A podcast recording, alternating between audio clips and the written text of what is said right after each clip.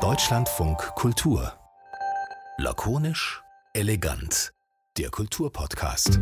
Mit Johannes Michelmann. Und mit Christine Watti. Einen wunderschönen guten Tag. Guten Tag. Uns, Und, sag du zuerst. Ach nee, du. Nein, du. Na gut. Ähm, unser Thema heute äh, dreht sich um den Umgang mit zum Beispiel psychischen Krankheiten oder auch anderen traumatischen Erlebnissen eines Lebens in der Öffentlichkeit. Zum Beispiel, also ich meine, es gibt so, wir können das so ein bisschen ausbreiten, wie wir drauf gekommen sind, weil wir so viel darüber gesprochen haben aus ganz unterschiedlichen Perspektiven. Zum Beispiel Johannes und ich haben einen äh, Chat, den wir so miteinander unterhalten, in dem auch immer wieder Infos von Twitter hin und her geschickt wurden, die uns aufgefallen sind, wo sich so ein bisschen die Stimmung breit zu machen scheint, dass man wirklich auch richtig weit geht mit dem, was man erzählt aus seinem privaten Leben. Ich fand es vor allen Dingen interessant, was in den letzten Tagen mir aufgefallen ist. In meinem Feed waren mehrere Menschen, die aus dem Hospiz getweetet haben oder zumindest aus einer Situation, in der ihnen klar war, dass sie nicht mehr lange leben werden. Und dann irgendwann kam von einem Tag auf den anderen der Hinweis, Achtung, äh, der oder die Originaltweeterin ist gestern Abend verstorben, wir sind sehr traurig. Und das fand ich interessant, dass Leute sich selbst quasi in den Tod begleiten über Twitter und habe mich gefragt, wie, also was, was in den Leuten vorgeht, was da passiert, äh, ohne das irgendwie werten zu wollen, fand ich es auf einmal sehr, sehr interessant und haben darüber gesprochen und dann mhm. ist uns wohl aufgefallen, ähm, dass es ja nicht nur diese sehr drastische Form ist, dass Leute sich in den eigenen Tod quasi begleiten und davon berichten und da auch vielleicht ein bisschen weiß ich nicht, Seelenheil auch suchen, mhm. jetzt, weiß ich nicht, ähm, sondern es ist ja auch viel mit, mit, mit Krankheiten passiert und mit allen anderen möglichen Sachen, die einem so negativ passieren kann. Und deswegen unsere Frage, wie ist es eigentlich, wenn man sein ganzes ähm, gesundheitliches und, und, und psychisches Innenleben nach außen kehrt in Social Media. Es klingt so, als wenn wir beide sehr alt sind und jetzt erst das Internet entdeckt hätten. Das ist nicht der Fall. Aber also ich schon. Du bist halt sehr jung, deswegen sind wir in der Mitte wieder mittelalt. Also auf meinem MySpace-Account habe ich gesehen, ähm, dass es noch nicht so war, aber jetzt auf jeden Fall bei Twitter. Nee. Ja, es gibt halt irgendwie, also wegen dem Alt finde ich schon, dass ich kurz nochmal was einfließen lassen kann, weil so alt bin ich zumindest schon, dass ähm, in dem Sprechen darüber, warum das so ist, mir eine Sache aufgefallen ist, dass vor, keine Ahnung, ungefähr zehn Jahren wahrscheinlich zum Beispiel der, des, äh, der Begriff Post-Privacy ein Riesenthema war. Da ging es eigentlich immer um den Datenschutz und das, was man eben für sich preisgibt und ob man Fake-Accounts bildet, zum Beispiel auf Facebook, falls noch jemand kennt, oder ob man sich wirklich zeigen soll in Social Media. Ne? Da, wie gesagt, das hatte den totalen Fokus auf diese Datenschutzperspektiven ähm, und Diskussionen damals. Und die Idee war immer, irgendwann werden wir das alles, also werden wir uns so zeigen, unsere Privatsphäre auf unsere Privatsphäre komplett verzichten und dann sind wir natürlich diesbezüglich auch nicht mehr angreifbar. Vielleicht ist es so ein bisschen zu weit hergeholt, aber dieses sich auch eben jetzt it's mit den sogenannten äh, Tabuthemen so ausstellen und einfach sagen, ey, mir geht es so und so und das und das ist mir passiert, ähm, hat vielleicht auch noch im weitesten Sinne sogar mit dieser Theorie was zu tun. Oder es stecken irgendwie, was weiß ich, philosophischen Erkenntnisse dahinter, auf die wir auch noch mal eines Tages kommen könnten, warum es so einen Drang auch gibt, wenn es die Möglichkeit gibt, die jetzt gerade eben entdeckt wird, Social Media, sich wirklich zu zeigen und sich zu bekennen zu all seinen Sünden und Krankheiten und Zuständen und so. Also das führt vielleicht ein bisschen zu weit jetzt auch für diesen Podcast, aber es gibt eben nicht nur dieses Feststellen, das habe ich nur ergänzt, Johannes, damit wir wirklich nicht so alt klingen wie, oh, auf Social Media teilen Leute alles Mögliche, huch, das ist ja crazy. Sondern Hier das ist Deutschlandfunk Kultur mit den neuesten Netztrends. Sondern dass es wirklich schon darum geht, irgendwie, was passiert denn da gerade, weil das Sprechen über solche Themen, die man normalerweise am Kantinentisch bis neulich noch nicht geteilt hat, ist ja nichts Neues, dass man das jetzt, dass man das öfter mal tut. Aber in Social Media oder im Internet und in den Medien hat es vielleicht nochmal eine neue Bedeutung bekommen. Vielleicht gehört dazu ja auch, dass es ja auch immer mehr bekannte, prominente Personen gibt, die sich irgendwie zu ihren Sachen äußern. Meghan Markle, die Frau von Prince Harry zum Beispiel, die hat ja von ihrer Fehlgeburt erzählt. Dann äh, zum Beispiel hat ein Satiriker gerade auch von seinem Besuch in der psychiatrischen Einrichtung erzählt und erzählt, äh, wie gut ihm das getan hat und dann einen langen Text drüber geschrieben. Und das, dann gibt es ja als Reaktion oft, wow, Applaus, toll, dass ihr so offen darüber sprecht. Und man kann sich das in erster Konsequenz total vorstellen. Klar ist es toll, weil viele Menschen, denen es ähnlich geht, die werden denken, toll, dass es auch anderen, die vermeintlich perfekt sind und ein Glitzerlife führen, dass die auch solche Abgründe in solche Abgründe blicken. Die Frage ist nur, was passiert denn dann? Also reicht es, sich dann ähm, ja verbrüdern, verbünden zu können mit den Menschen, die Ähnliches erlebt haben, oder ist, muss da eigentlich noch mehr passieren? Muss man fragen, und zwar Leute, die sich damit auskennen vielleicht. Und das haben Johannes und ich getan, nämlich Leute gefragt. Zum Beispiel den Psychologen Thorsten Pattberg, den kennt ihr vielleicht aus unserem Schwester-Podcast Therapieland von Deutschlandfunk Kultur. Da ist er nämlich der Psychologe vom Dienst, kann man sagen. Genau, da äh, mache ich den Erklärbär. Und da haben ja, wir aber man hat mich dazu gezwungen. Ich, ich hätte auch jede andere Rolle da eingenommen. Ach so, okay, gut. Also hier musst du jetzt allerdings wieder die gleiche Rolle einnehmen. Dafür haben wir dich äh, ausgeliehen von Therapieland und sind sehr froh, dass du heute in dieser Ausgabe mit dabei bist. Und außerdem sind wir auch froh, dass Ilona Hartmann dabei ist. Hallo erstmal Ilona Hartmann. Hi, hallo. Sehr gut. Natürlich alle wieder äh, formvollendet Corona-mäßig zugeschaltet. Ilona Hartmann könnte man tatsächlich von Twitter kennen, wenn man sich auf diesem Netzwerk be äh, be be bewegt. Sie ist at Zirkuspony, twittert sehr viel und sehr lustig und sehr auf den Punkt an sehr vielen Stellen. Genauso zu finden natürlich auch auf Instagram. Aber Ilona Hartmann hat vor allem auch ein Buch geschrieben, das in diesem Jahr erschienen ist und das heißt Land in Sicht. Was das mit all dem zu tun hat, das werden wir auch gleich noch klären.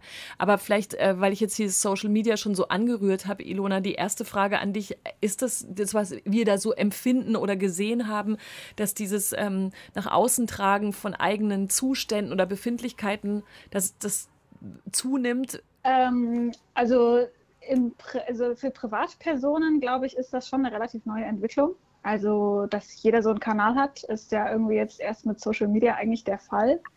Und da fehlt jetzt aber, glaube ich, in meiner Wahrnehmung öfter mal so ein ähm, ja, so eine persönliche Abgrenzung. Also sowohl gegenüber den Leuten, denen ich zum Beispiel folge, wo es mir manchmal ein bisschen zu viel wird, als auch, dass ich das Gefühl habe, dass nicht alle in voller Bewusstheit sich entblößen, sondern dass das manchmal auch ein bisschen aus, außer Kontrolle gerät. Kannst du das noch nur für die Menschen, die nicht alle auf Twitter sind, ein bisschen konkretisieren? Also wir müssen überhaupt keinen Namen nennen, wer da was schreibt, aber dass man vielleicht ein bisschen den Umfang dessen, was denn geteilt wird, ähm, versteht. Ähm, ach, das hat eigentlich eine große Bandbreite. Also ich glaube, es hat in meiner Wahrnehmung angefangen mit so ähm, psychischen Erkrankungen. Es gab eine Zeit lang den sehr ähm, populären Hashtag, der hieß Not Just Sad. Ähm, da haben dann Leute quasi darüber gesprochen, dass eben Depressionen nicht nur aus Traurigsein bestehen, sondern dass es einfach ein, ja, oder individuelle ähm, Symptomatik gibt ähm, was sich große ähm, ja, Beteiligung erfreut hat dann. Ich würde sagen, innerhalb dieser Black Lives Matter-Bewegung wird jetzt auch viel mehr in Diskriminierungserfahrungen oder auch in Sachen Sexismus viel mehr ähm, erzählt, geteilt, sichtbar gemacht äh, und Raum geschaffen, auch für total wichtige Diskurse. Thorsten, ist es nicht aber einfach total gut, dass Leute einen Kanal haben und da irgendwie Reaktionen empfangen können, um über ihre Sachen zu sprechen und nie keinen Gatekeeper mehr haben? Der da entscheidet, was rausgeht und was nicht? Ja, ich glaube, das war mal das Versprechen vom Internet, ne? Irgendwie, dass es äh, da ganz, ganz egalitär zugeht und jeder seinen eigenen Zugang zur Öffentlichkeit kriegt. Ähm, vielleicht ein bisschen anderes Thema, ob das wirklich so stimmt. Aber äh, was natürlich stimmt und wie du das ja auch äh, äh selbst geschildert hast, wir haben inzwischen sehr intensive Beziehungen zu Leuten, die wir gar nie sehen. Ja, die wir durch Serien kennen, die wir durch Twitter kennen, die, die wir durchs Internet kennen und über die wir uns dann möglicherweise auch regelrecht ärgern, wenn sie nicht das tun, was sie sollen.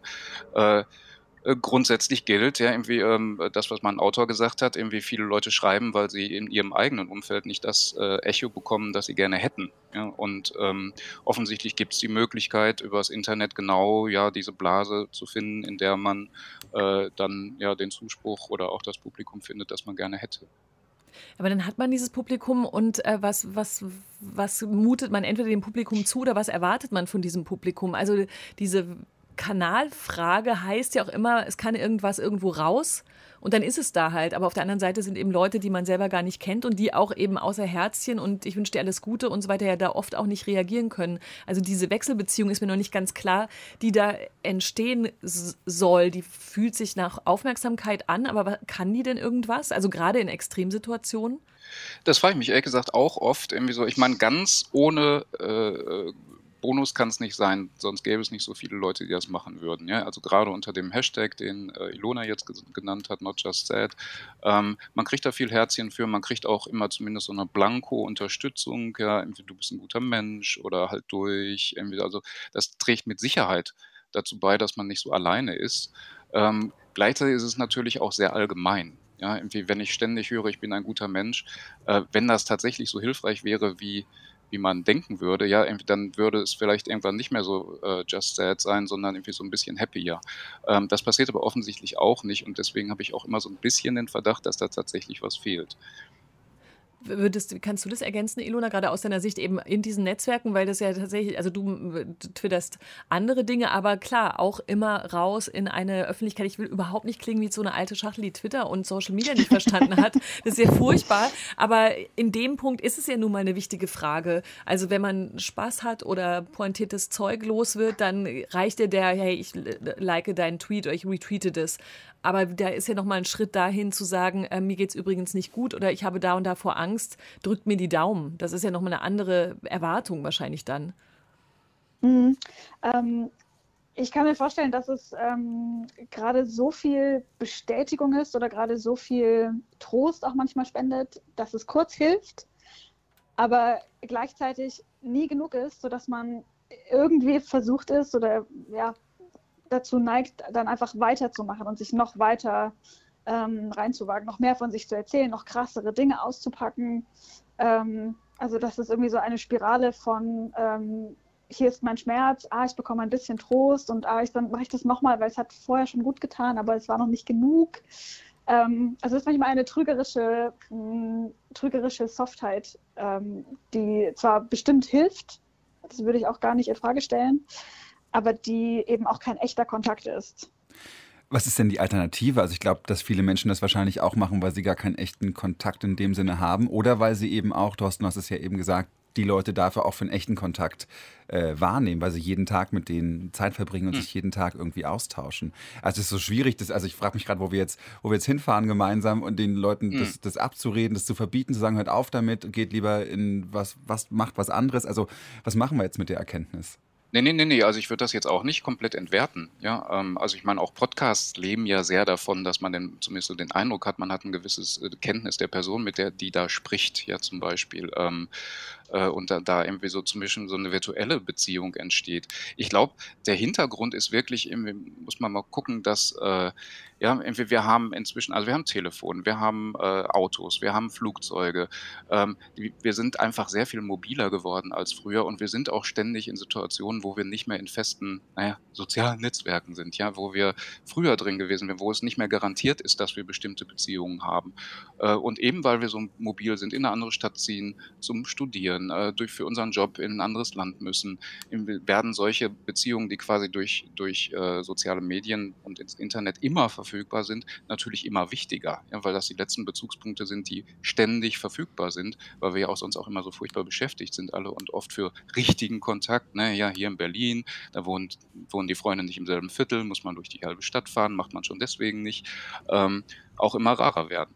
Ich, äh, ich wollte das übrigens auch gar nicht in diese Richtung treiben, dass wir jetzt irgendwie sagen, so, oh, ist ja komisch, was die, was die Leute machen, auf gar keinen Fall. Das geht ja ein bisschen darum, das zu, also da, da nochmal anders drauf zu gucken, weil es eben auch oft, und das geht jetzt wieder in diese Richtung, wenn prominentere Persönlichkeiten über äh, psychische Krankheiten sprechen, immer über diese, immer noch unter diesem Label läuft, endlich sagt es mal jemand, endlich gesteht sich das jemand mal ein und so weiter. Und genau darunter wird aber dann ja doch eine relativ große Flut von auch total ungeschütztem Schmerz und ungeschütztem Leid und unkuratierten, brutalsten Geschichten teilweise auch dann eben offenbart. Und mir kam das schon so vor, als würde dieses Reden über, was ja schon jahrelang immer ein bisschen geübt wird, dass man solche Dinge auch aussprechen kann, auf einmal zu so einem, ja, ich zeige einfach das werden. Mhm. Und das finde ich schon eine Frage, also da, da geht es überhaupt nie jemanden drum, jemandem abzusprechen, dass er wirklich sehr traurig ist oder leidet oder den Austausch sucht, aber vielleicht schon ein bisschen weil es ja eine Kulturfrage ist am Ende, was, was wollen wir denn eigentlich? Also wir wollen über,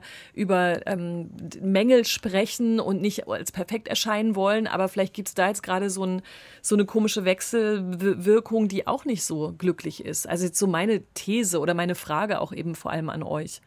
Ich glaube, ich habe mal den wenig schmeichelhaften äh, Begriff Pain Porn dafür äh, kennengelernt, der aber natürlich so einen gewissen Teil, einen gewissen Teil davon auch trifft, ja, irgendwie quasi irgendwie so eine gewisse Lust dabei zu empfinden, irgendwie zu gucken, wie, wie schlecht es mir und anderen geht.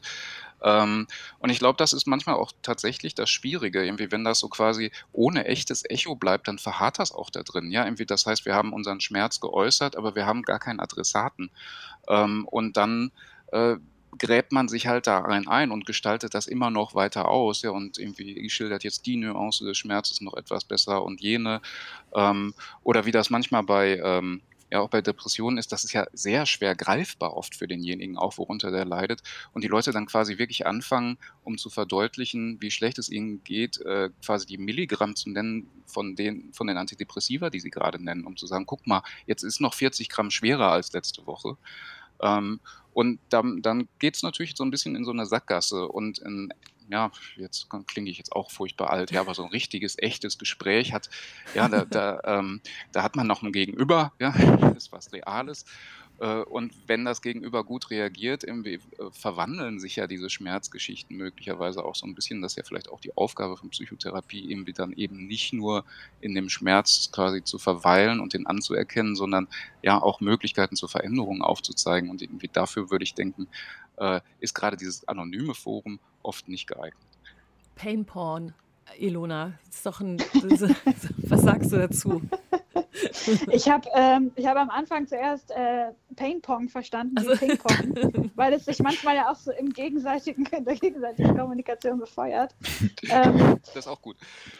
Ja, also das, ich kann auch mit dem Begriff was anfangen. Ich habe gerade noch so gedacht, wir sind eigentlich auch einfach, ähm, wenn man jetzt mal so ganz ähm, weit rauszoomt, historisch an einem Punkt, wo einerseits gerade erst gelernt wird von einer, von mehreren Generationen gleichzeitig wahrscheinlich über schmerzhafte Erfahrungen über Traumata zu sprechen. Also da fehlt noch ganz viel Vokabular und da fehlt eigentlich auch im, im, persönlichen Bereich oft noch so ein bisschen die Erfahrung, wie kann ich mich gut abgrenzen, wann kann ich das wie erzählen.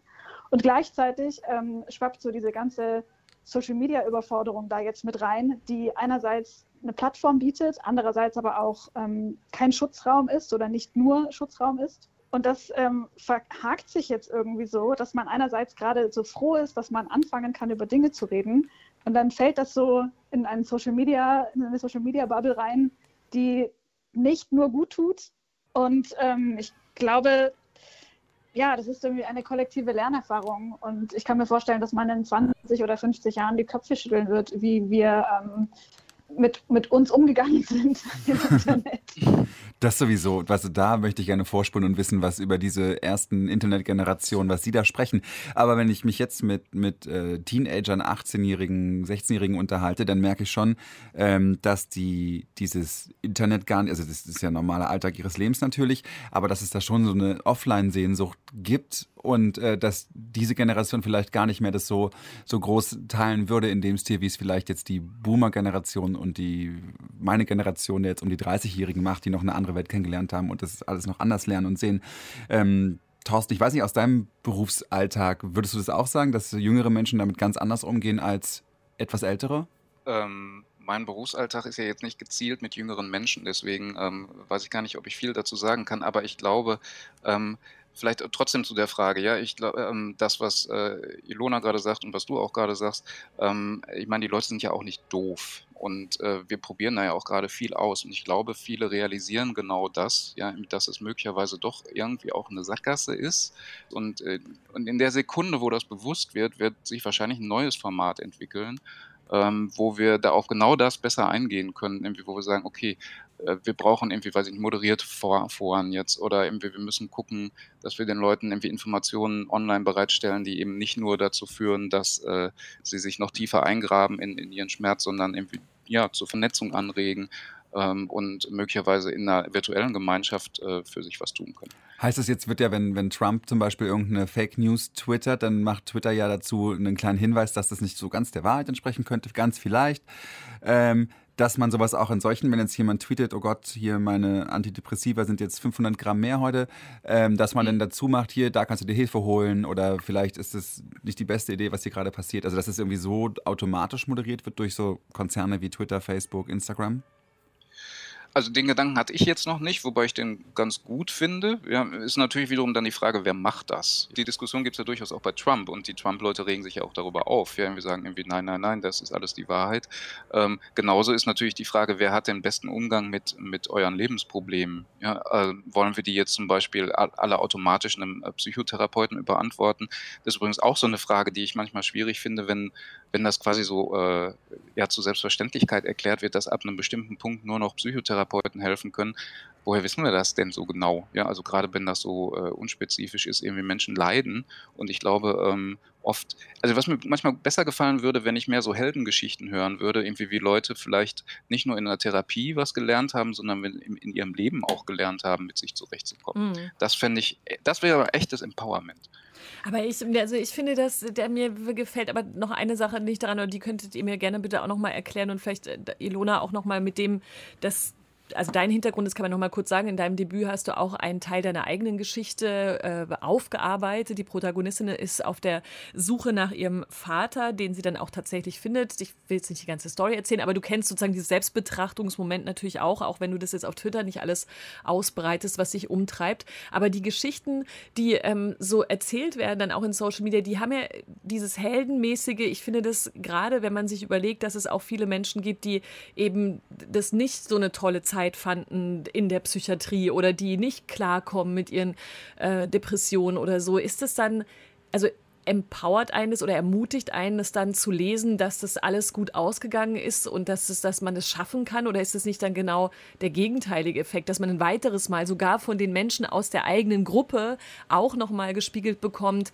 tja, da, auch selbst da bist du nicht so weit vorne wie wir. Also die, dieses, dieses Vergleichen und, und solche Erfolgsgeschichten erzählen kann ja nie das abbilden. Hier ist übrigens Fenster auf, falls es die Hörer und Hörerinnen interessiert. Ja, die Straße wird auch hier in Berlin-Schöneberg mal sauber gemacht. Auf jeden Fall, gut. genau. Also jedenfalls, also, aber ich glaube, ihr wisst schon, worauf ich hinaus will. Ne? Das, das, die Geschichten sind ja auch nie befreit von so einem, von so einem eigenen Miterzählen von was Positivem. Weil das Schlimme kann man ja eben genau in diesen Momenten nie nach außen tragen. Dann würde man vielleicht auch den Computer nicht benutzen oder so. Ähm, ach, ich sehe das gar nicht so ähm, kritisch, beziehungsweise ich glaube, mein Ansatz ist eher zu sagen, was man daran lernen kann, also an der Beobachtung, wie andere Leute sich positiver erzählen, als es vielleicht ist, ähm, ist quasi so die Macht, die dieses das hat, wenn man sein eigenes Narrativ ähm, mitgestaltet. Also eigentlich finde ich das irgendwie immer erstmal prinzipiell gar nicht so verkehrt, wenn man ähm, anfängt, sich selber zu erzählen und auch eben seine ganzen ähm, ja, traumatischen Erlebnisse oder Erkrankungen oder Schicksalsschläge, was auch immer, zu integrieren und daraus dann was Größeres und irgendwie Stabileres zu machen, auch wenn es erstmal nur erzählt ist. Ich glaube, dass das schon perspektivisch auch ähm, ein Weg sein kann, um dann mehr so zu leben oder mehr in die Richtung zu leben, die man sich schon vorauserzählt hat. Thorsten, das waren ja auch schon erwähnt, dass es natürlich immer schon Autorinnen und Autoren gab, die Bücher geschrieben haben über ihr mhm. ganz eigenes Ich. Und äh, wir haben eben äh, von Ilona gehört, es gibt ganz viel. Ich habe gestern eine Autorin gesprochen, die hat mir gesagt, Schreiben ist für sie eine immense Qual. Sie quält sich beim Schreiben, sie macht es aber als Autotherapie. Sie macht es, um, um da selber rauszukommen. Der ist völlig egal, wer das liest, sagt sie, äh, und wie das dann gesehen wird. Sie fühlt sich danach besser und macht sich da auf die Suche nach sich selbst. Da ist es in Literatur verarbeitet und in Buchdeckel gebunden. Ist das nicht am Ende aber total ähnlich zu dem, was, was dann bei Twitter passiert, nur dass halt nicht jeder die Möglichkeit hat, das in ein Buch zu gießen?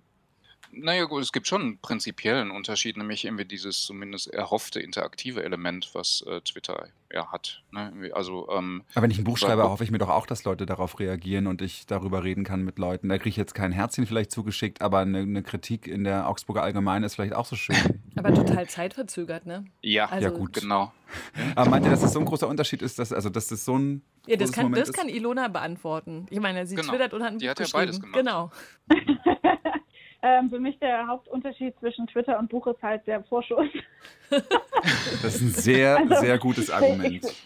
Ich sehe das relativ pragmatisch an der Stelle. Also ich als, als Autorin und Twitterin kann sagen, dass ich persönlich jetzt nicht das Buch geschrieben habe als Autotherapie. Ich halte das auch für ein ganz schön gefährliches äh, Konzept und hatte jetzt auch bei dem Buch schon das Gefühl, ich mache das für mich, aber ich mache das nicht, weil ich es muss, sondern weil ich will. Also ich hätte es nicht gebraucht aber es war total schön, die Erfahrung zu machen. Also während des Schreibens als auch das wirklich schöne und positive Feedback und die Zeit danach. Ich wollte vielleicht auch nochmal zu dem, was Christine gerade gesagt hat, mit dem, äh, mit den, mit den positiven Geschichten. Irgendwie, das kann natürlich genau diesen Effekt haben, ja, dass man sich wieder vergleicht und denkt, guck mal, äh, selbst im, äh, im Depressionsbewältigen sind andere noch besser als ich. Mhm. Ja?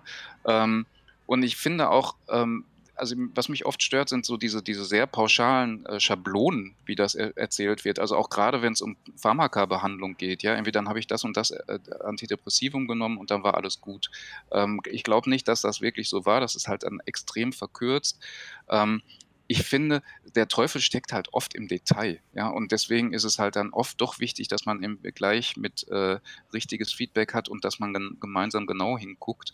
Ähm, Leute wehren sich zu Recht dagegen, ja, wenn sie gesagt kriegen, ach, wenn es dir schlecht geht, geh doch mal joggen, ja, mhm. da weiß die Forschung doch, dass das hilft, ja, die Forschung weiß das im Übrigen wirklich, ja, irgendwie das ist tatsächlich so, nur wenn ich das jemandem quasi überstülpe, der da gerade gar keinen Bock drauf hat, hat es wahrscheinlich den gegenteiligen Effekt. Äh, und darauf muss man halt immer eingehen und Acht geben. Und das ist oft bei diesen Erfolgsgeschichten äh, eben nicht der Fall. Wobei sie gleichzeitig natürlich auch den Effekt haben, äh, dass sie zeigen, ach guck mal, es kann auch wieder besser werden. Ähm, wolltest du gerade? Ich habe mich nur mit diesem, das mit dem Joggen wusste ich gar nicht, was ich wollte nur ganz kurz, aber wir haben nicht so viel Zeit, ne, wissen, warum. Wenn da Stoffe ausgeschüttet im Gehirn, die, die dann das ähm, besser machen oder naja, das ist natürlich die, äh, wir denken oft natürlich sofort ans Gehirn, dass da irgendwas mit den Botenstoffen nicht in Ordnung ist und dass das durchs äh, Joggen wieder in Ordnung kommt, aber äh, in Wirklichkeit weiß das niemand. Aber es gibt natürlich auch logischerweise ganz viele psychologische Mechanismen, die durchs Joggen angesprochen werden. Ja, irgendwie, also ich mache was, ich, äh, ich äh, werde jeden Tag ein bisschen besser, ich habe eine Struktur, äh, ich habe den Eindruck, irgendwie, ich habe mein, zumindest meinen Körper im Griff. Ja, all das ist natürlich ganz gut für Leute, die gerade in so einem Loch hängen. Mhm. Ähm, und äh, dementsprechend gibt es da Forschung zu und die Forschung äh, sagt eindeutig, dass das gut ist. Ja, Laufgruppen und äh, Joggen gehen hilft. Ähm, gleichzeitig fühlen sich natürlich viele Leute in ihren schlechtesten Phasen dazu überhaupt gar nicht erst in der Lage, auch nur darüber nachzudenken. Ähm, und das ist eben oft die Kunst, ja, quasi zu gucken, wie, wie integrieren wir das denn in deinen Alltag.